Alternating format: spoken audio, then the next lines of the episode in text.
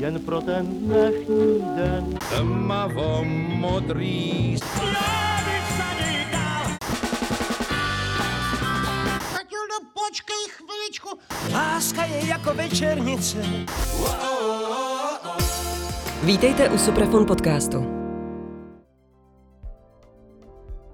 Pan Jiří Tichota oslaví 18. dubna letošního roku 85. narozeniny. Drtivou část svého života věnoval skupině Spiritual Quintet, s tou je také eh, naprosto e, legitimně spojený. Věnoval se také muzikologii, hře na loutnu, samozřejmě své rodině a dalším věcem. O tom všem si budeme povídat. Povídáme si proto, že k 85. narozeninám vychází u Suprafonu dvojalbum s názvem Spívat se nepřestane to nejlepší. Jsou na něm písničky, které pan Jiří Tichota vybral osobně a verze na vinilu, verze vinilová, LPčková, má dokonce 85 minut shodou okolností, tolik minut, kolik je panu Tichotovi let. Dobrý den, pane Tichoto. Dobrý den. 85 let. Zajímalo by mě, kolik času z této doby jste strávil s hudbou? No, musím říct, a to nepřeháním, že pokud jde o zájem o hudbu, tak ten si pamatuji od druhé třídy, obecné, jak se říkalo za války, protože já do školy chodil ve válečné době, bydleli jsme v té době v Lahovicích a na kole jsem dojížděl do Zbraslavy, kde jsem navštěvoval první třídu normálně a druhou potom už eh, končila válka. A protože bylo nebezpečí náletu, tak jsme nechodili do školy, ale k paní učitelce Vančurové, což byla vila vdovy po Vladislavovi Vančurovi, ta byla naším e, školním lékařem, teda naší školní lékařkou, a tam probíhala výuka ve druhé třídě. A v té době, když jsem chodil do Zbraslavy, tak řediteloval tamnější obecnou školu pan ředitel, který měl čtyři děti a všechny ty děti hrály na nějaký hudební nástroj. A protože to byl vlastenec, tak ty děti v národních krojích, což za německé okupace bylo nebezpečné samo o sobě, nechal ve třídě přehrávat naše národní písničky, my jsme si s nimi zpívali a já jsem zatoužil potom, abych někdy taky na něco uměl hrát a abych taky si mohl zaspívat s lidmi. To si nevymýšlím, to je skutečná událost a mělo to potom rázné pokračování. Přijeli jsme po válce z Lahovic, které poslední den války 8. listopadu německé tanky rozstřílely ty Lahovice a popravili tam muže všechny tak eh, z těch Lahovic jsme dostali náhradní ubytování v Praze na Pařížské ulici v bytě po Němcích, kde stálo piano a na to piano já jsem začal hrát hned, zkoušet a tatínek ho hned nechal poslat z bytu, že by mě muzika odváděla od učení. A tak to potom zůstalo vlastně po celý můj mladý život, protože tatínek byl pořád proti a já jsem pořád na něco hrál. Váš pradědeček Antonín Líman byl prvním učitelem hudby eh, z českého skladatele hudebního Antonína Dvořáka. Eh, tradují se ve vaší rodině, rodině nějaké vzpomínky na to spojenectví? No, kolem toho je dokonce celá rozšířená, bohatá společnost lidí, potomků různých větví téhle rodiny, k mým příbuzným a podobně zapojeným tedy umělcům patří i naše česká slavná harfenistka Kateřina Englichová, která je vlastně moje taková sestřenice trochu krkolomná. To je také potomek té Terinky, eh, kterou znáte z opery Jakobín, to je dcera Antonína Límana, prý první láska Dvořákova, to nevím, jak je, ale každopádně je to můj opravdu příbuzný. Byl také trošku skladatel sám, už psal. Uh-huh. A ty vzpomínky, mm, vypráví se něco ve vaší rodině? Ano, a ta, tam je celá generace už za námi a i v současných eh, těch lidech eh, v té rodině jsou tak tací, kteří hledají po archivech a spoustu už publikovali všelijakých podrobností kolem toho, včetně tohohle toho, že ten učitel, který v Jakobínovi předvádí, složil tu serenádu a sám si ji chválí, jak se mu podařila, že to je Dvořákova komická vzpomínka na pana Límana, mého prapradědečka. Mm-hmm. Pane Tichoto, kdy jste si uvědomil v životě, že hudba je to, co vás bude životem provázet? Jak říkám, někdy v základní obecné škole. Měl jsem to docela složité, protože tatínek byl potom v 50. letech zavřený v komunistickém kriminále, takže já jsem nemohl po obecné škole, po střední škole teda jít studovat na nějaké gymnázium nebo co, šoupli mě jako pomocného dělníka do chemičky. A teprve po otcově vlastně návratu a potom jeho předčasné smrti eh, jsem se sám rozhodl, to už jsem studoval chemii, že vlastně mě mm, mnohem víc vábí muzika a tak jsem přerušil studium nešikovně, takže mě napřed odvedli na vojnu a teprve po dvou letech jsem po návratu z vojny šel studovat muzikologii a od té doby bylo všechno jasné. V, jakém, v jaké atmosféře přišel na svět Spiritual Quintet, respektive jeho předchůdce? No, my jsme samozřejmě nevěděli, že budeme eh, mít nějaké pokračování. Eh, byla to studentská zábava, všechny nás těšila muzika, znali jsme se z vysokoškolského uměleckého souboru, čili byli to všechno vysokoškoláci, eh, teda všechno, byli jsme čtyři a věnovali jsme se spirituálům, což bylo taky, bych o tom mohl vyprávět, bylo to způsobeno tím, že tady v té době v době vystupovala americká operní společnost, která tady dávala Porgy a Bess poprvé v Karlínském divadle a ti černí zpěváci, protože byli pobožní, tak o nedělích chodili do pražských kostelů a zpívali spirituály jako zbor. A tam já jsem spirituály prvně v životě zaslyš, zaslechl. Nějaké jsme zapsali s kolegou a pustili jsme se do provozování. No tak to všecko začalo. Eh, dělali jsme to pro sebe napřed, potom pro pár kamarádů z VUSu a, a potom jsme dostali hned v prvním roce, už vlastně koncem, jsme zpívali v divadle na Zábradlí, to bylo pro 100 lidí, to bylo tak přiměřené, aby to naši kamarádi naplnili. A že to bude pokračovat 60 let z nás. Nikdo nejenom nedoufal, vůbec jsme o tom nepřemýšleli. Byla to momentální činnost, která nás bavila a dál jsme se nesnažili dopátrat po něčem. Vzpomenete si třeba na to, kdy jste si uvědomil, že Spiritual Quintet už jako je vážná záležitost a budete muset pokračovat vzhledem k tomu, že je zájem o tu muziku? No, snad někdy převčírem, nebo tak. ne, nikdy jsem to takhle nebral. Až do samého konce jsem věděl, že spirituál není nic, bez čeho by se lidstvo v klidu neobešlo, bez čeho by se ani Praha v, v klidu neobešla. Spirituál Quintet byla účelová záležitost, která měla těšit posluchače. Nebylo to zařízení na naší kariéru, nebylo to zařízení na naše zbohatnutí, byla to muzikantská záležitost a to v tom doufám, jestli něco doufám kolem kvintetu, takže to v tom snad bylo trochu vidět, že nám o tyhle věci vlastně nešlo. Bylo to zpívání, která, který nás těšilo. Ve Spiritual Quintetu se vystřídala řada zpěváků a hudebníků. Eh, jsou mezi nimi někteří, které máte pořád v srdci, i když už nejsou členy kapely, nebo případně už nejsou mezi námi? Všichni. Musím říct, že všichni jsou pořád v srdci. Pořád na ně vzpomínám, ať u nás byli deset let, nebo ať u nás byli dva roky. Eh, všichni ti lidi totiž se osvědčili, což je vidět z toho, že kapela vydržela 60 let, že jsme se vzájemně nepomlouvali, nepsali o sobě hanopisy, udání a tak dále, jak často končí kariérní kapely. Tady šlo opravdu o to, že když to někoho přestalo bavit, tak jsme mu poděkovali a on si šel za svým bez nepřátelství, což je vidět na Karlovi Zichovi, který takhle odešel, protože nám předem řekl, že, že jo, ale že počítá s tím, že půjde na vlastní nohu, dělat vlastní kariéru. Tím pádem se potom mohl klidně vrátit po listopadu, když se mu rozpadla kapela, tak měl najednou víc času, takže se objevil mezi námi a pokračovali jsme, jako kdyby se nic nestalo. Ehm, mnoho z těch lidí, a možná všichni, byli mimořádní zpěváci. Ehm, byl právě, byla to právě ta schopnost eh, skvěle zpívat, skvěle zapadnout do ty skupiny hlasově, vokálně. Ehm, jedna z těch věcí, na které záleželo, když jste hm, se s nimi domlouvali na spolupráci? Ano, bylo to jediné vlastně, na čem záleželo, protože sborové zpívání je trošku něco jiného než solové zpívání.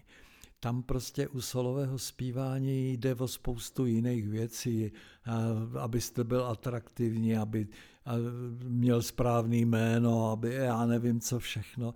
Ve sboru jste skovaný, ale aby ten sbor měl úroveň, musíte mnohem a mnohem víc umět starat se nejenom o to svoje solové zpívání, ale o to, abyste se zapojil, abyste byl platný, abyste s těmi ostatními eh, držel stejný styl a tak dále. To všechno je omezení a výsledek je podle mě velký zážitek z toho, že se s někým pojíte, že to zní krásně, že, že zpíváte čistě a tak dále. Další věc potom je samozřejmě repertoár a to je u každé kapely jak je zrovna. No. Eh, součástí repertoáru vašeho samozřejmě byly i původní vaše písničky.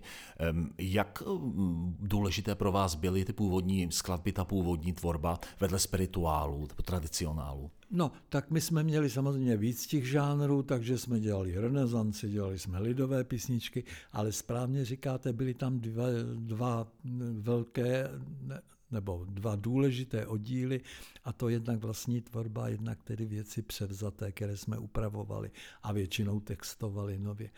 Tak e, ten podíl nebyl větší, než prostě byl, i když já bych tomu dal přednost a byl jsem rád, kdykoliv přišel někdo, kdo to uměl, například Jiří Cerha, který pro nás napsal několik moc pěkných písniček.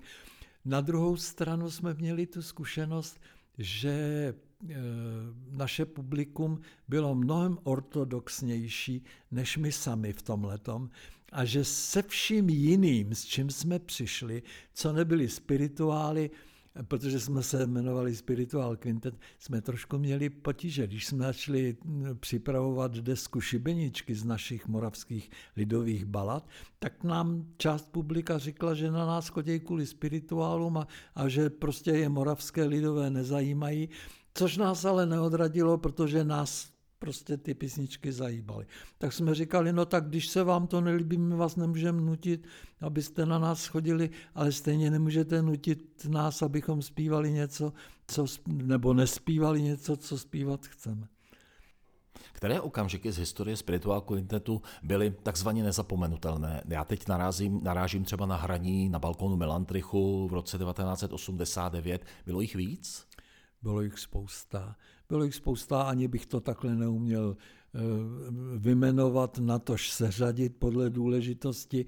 Eh, těch skrytých momentů pro jaksi veřejnost skrytých pro nás zřetelných byla samozřejmě celá řada. Totalita byla velmi dobrodružná doba a člověk nikdy nevěděl, kdy začíná další eh, epizoda, která, jak se ukáže časem, byla ve skutečnosti důležitější, než vypadala a také naopak.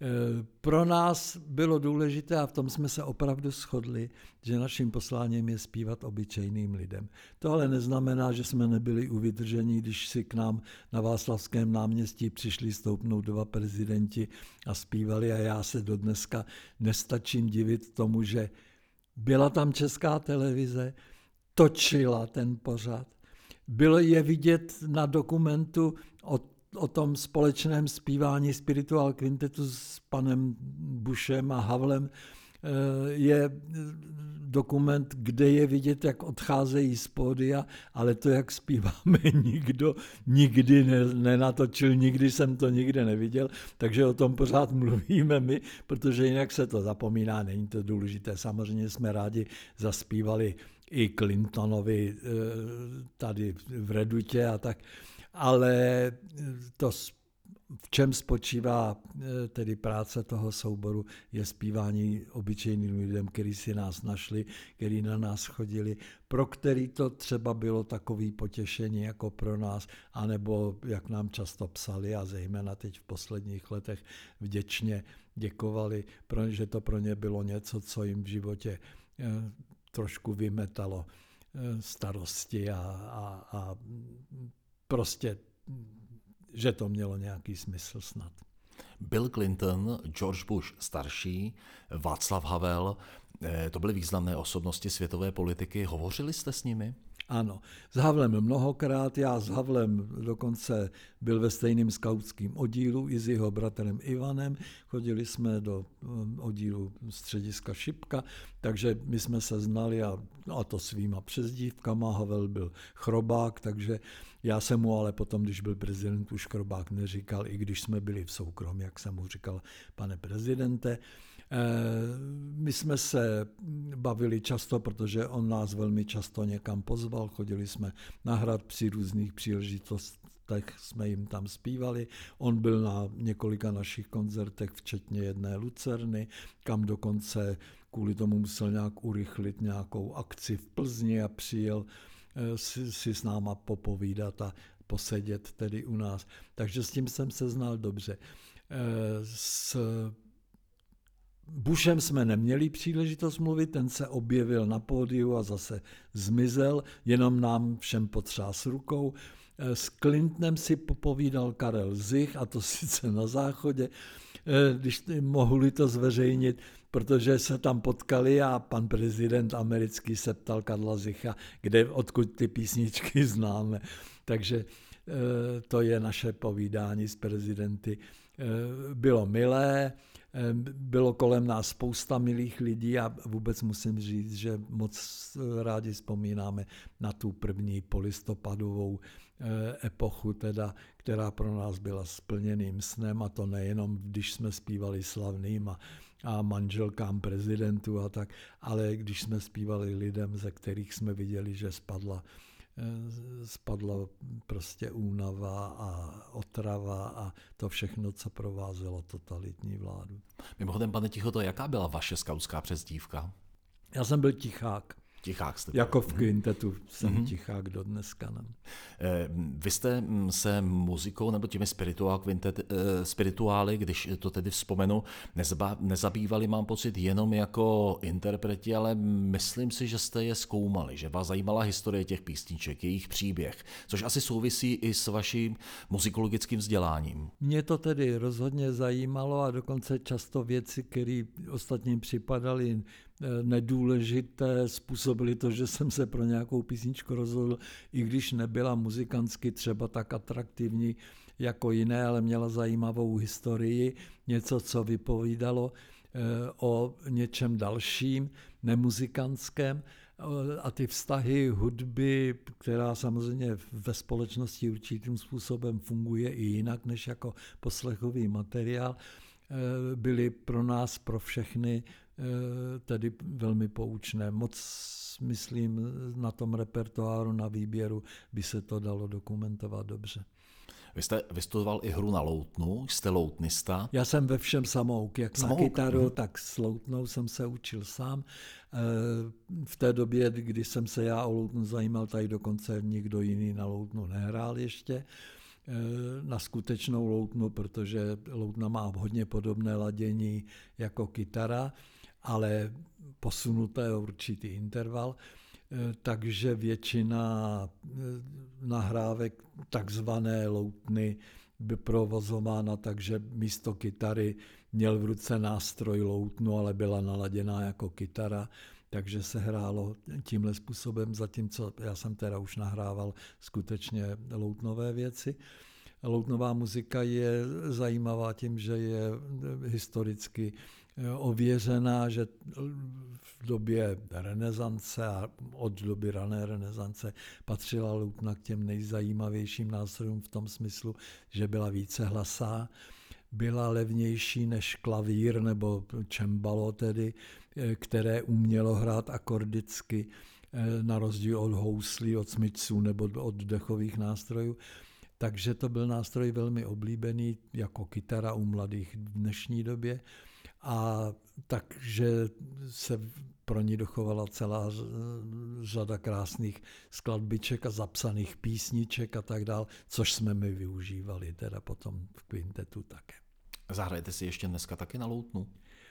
No, já s hraním mám trošku problémy, už ty ruce prostě jsou 85 leté, ale loutnu pořád, loutnou se pořád zabývám a teď vydávám nějaké věci, které jsem předtím nestihl. Mm-hmm. Měl jste mm, vedle Spiritual Quintetu nějaké další hudební projekty, na kterých vám záleželo?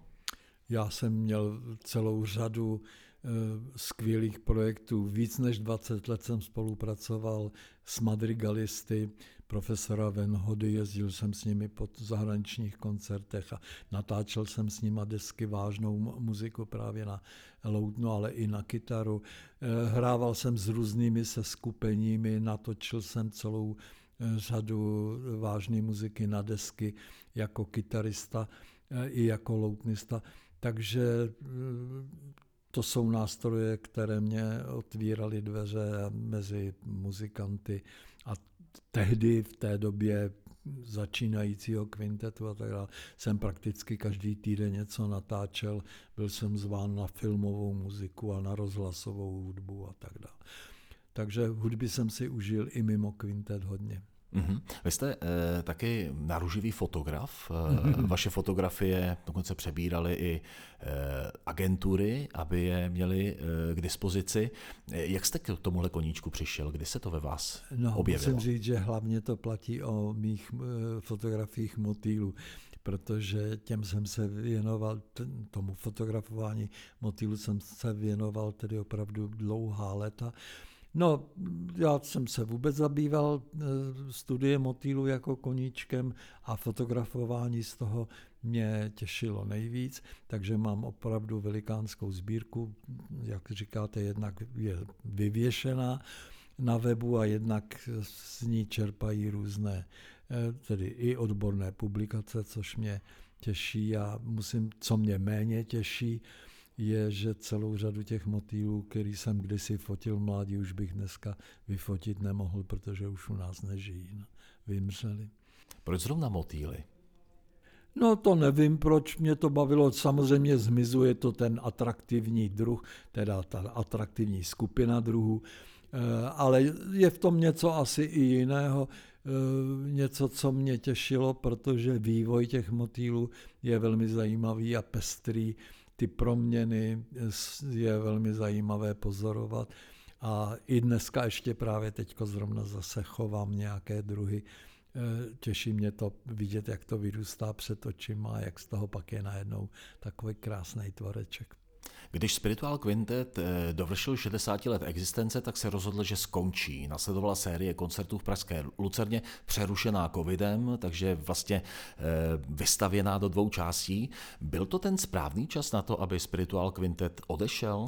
Já jsem se vždycky bál, že už bylo pozdě, ale průběh těch koncertů mě potom přesvědčil, že snad ne, že jsme to moc nepřetahovali, že už nešlo o žádný úpadek nebo únavu nebo tak, že to všechny ještě pořád těšilo a to na obou stranách, jak na jevišti, tak v hledišti. A to bylo pro mě velké zadosti učinění a moc a moc jsme všichni byli vděční a to není žádná fráze. My jsme si opravdu moc a moc považovali toho zájmu lidí a způsobu, jakým nám to dávali najevo. Při té první sérii byl s vámi na pódiu ještě pan Dušan Vančura, ale v té druhé sérii už nikoli, protože eh, v době covidu zemřel.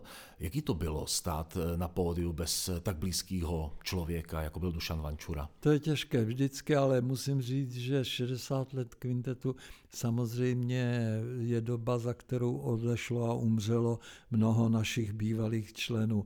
Takže stejně zemřel Karel z, z jich stejně zemřel předtím Olda Ortinský z těch, které asi budou znát dnes ještě lidé, zatímco třeba moji kolegové z první sestavy, ty už nežijí velmi dlouho a všichni tři by si zasloužili eh, aby je lidi také znali. Jejich jména, protože byli v té zakládající sestavě, bez nich by žádný kvintet nebyl. Tak to říkám jenom proto, že chci říct, že jsme byli na to zvyklí, že život je prostě tenhle ten způsob existence, že chvíli něco je a chvíli něco není. To nic nezmenšuje na tom, že bychom bývali samozřejmě rádi dokončili celou tu sérii v kompletní sestavě. Dušan byl platným členem do poslední chvíle. A na druhou stranu, že jsme klidně mohli dohrát, protože jsme v tom měli určitou zkušenost a hlavně, že vlastně ten kvintet, který byl vlastně sedmičlený, měl určitou rezervu takže když jeden z nás scházel, tak jsme koncerty nerušili, protože to šlo vždycky nějakým způsobem zařídit a bylo to tak i v těch posledních koncertech potom. Nedávno se objevila informace, že by dál měl pokračovat Spiritual Quartet, eh, který bude složený z některých lidí, kteří byli členy Spiritual Quintetu. Eh, vy s tím nemáte problém?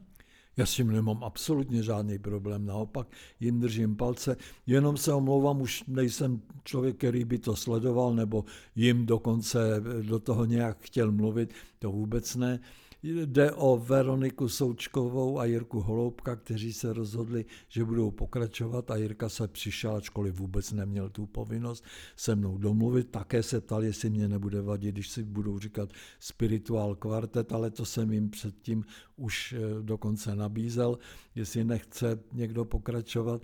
Takže eh, to je všechno v pořádku eh, pokračování má být skutečně pokračování, proto si myslím, že to, je, to má perspektivu. Co považuji za zbytečné, je opakování. Pokračování je krásná věc, opakování je zbytečné a vracet se k něčemu a e, předvádět něco, co dělala jiná kapela a teď jako, že to děláme zase my a to, to myslím, že moc velkou perspektivu nemá. Nicméně, kdyby vás eh, členové Spiritual Quartetu, až vejdou na pódia, pozvali na nějaký speciální koncert jako hosta, přijal byste to? Jako hosta asi ne, ale jako posluchače samozřejmě rád. Eh, momentálně k těm vašim 85 vychází album Zpívat se nepřestane to nejlepší. Eh, to album jste pravděpodobně sestavoval vy.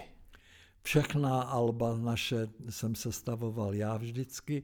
Tohle také jsme velmi suprafonu vděční, že ještě tuhle tu tečku udělal, i když já už jsem se trošku ostýchal, ale lákalo mě na tom to, že tam bude použít formát, ke, kterým, ke kterému jsme měli vazbu, vztah, protože dvoj LP, aby vyšlo v téhle té době není docela běžné, tak toho jsme si vážili i možnosti umístit tam, jak už jste připomněl, 85 minut našich písniček. Snažil jsem se, aby tam byli zastoupeni významní zpěváci a solisté, aby tam byly zastoupeny všechny žánry, které jsme dělali a i do dvou LP to bylo docela složité nadspat. Nevím, jak se výběr podařil, ale myslím si, že každá ta písnička vlastně obstojí sama o sobě. Eh, pane Tichoto, co děláte teďka, když eh, skupina Spiritual Quintet už nehraje? Myslel jsem, že budu mít spoustu času, ale vlastně nevím, kde mě hlava stojí, protože mám spoustu věcí jak jsem říkal, byl jsem muzikolog, věnoval jsem se tabulaturám a tabulárně notovaným teda skladbám, muzice. To pokračuje, protože se vydávají nějaké kritické edice teďko a pokračuje i to, že se zabývám motýly, protože jsem dostal takovou velmi, nebudu se šířit, velmi zajímavou nabídku a k tomu je zapotřebí, abych dal dohromady eh, do perfektního stavu svoji obrovskou sbírku, teda obrovskou, no sto krabic motýlu, tak eh, teď hodiny a hodiny trávím jak tím, tak tím a k tomu máme doma nového vnoučka. S tím má nejvíc samozřejmě práce maminka, tedy naše dcera Lenka, ale také Zdenička jako babička, ale děda k tomu také přičuchne často, takže je, všecko jsou to práce radostné a těší mě. Vlastně jsem docela rád, že to není tak, jak si často staří stěžují, že vlastně nemají co dělat a že si na ně nikdo nevzpomene, tak já mám co dělat tedy od rána do večera. Já vám děkuji moc krát, přeju vám, aby vás opravdu vaše momentální činnost těšila. Přeju vám všechno nejlepší k narozeninám, především hodně zdraví a děkuji za rozhovor. Já děkuji vám, že jste měli zájem a že jste udělali taky takhle pěkně.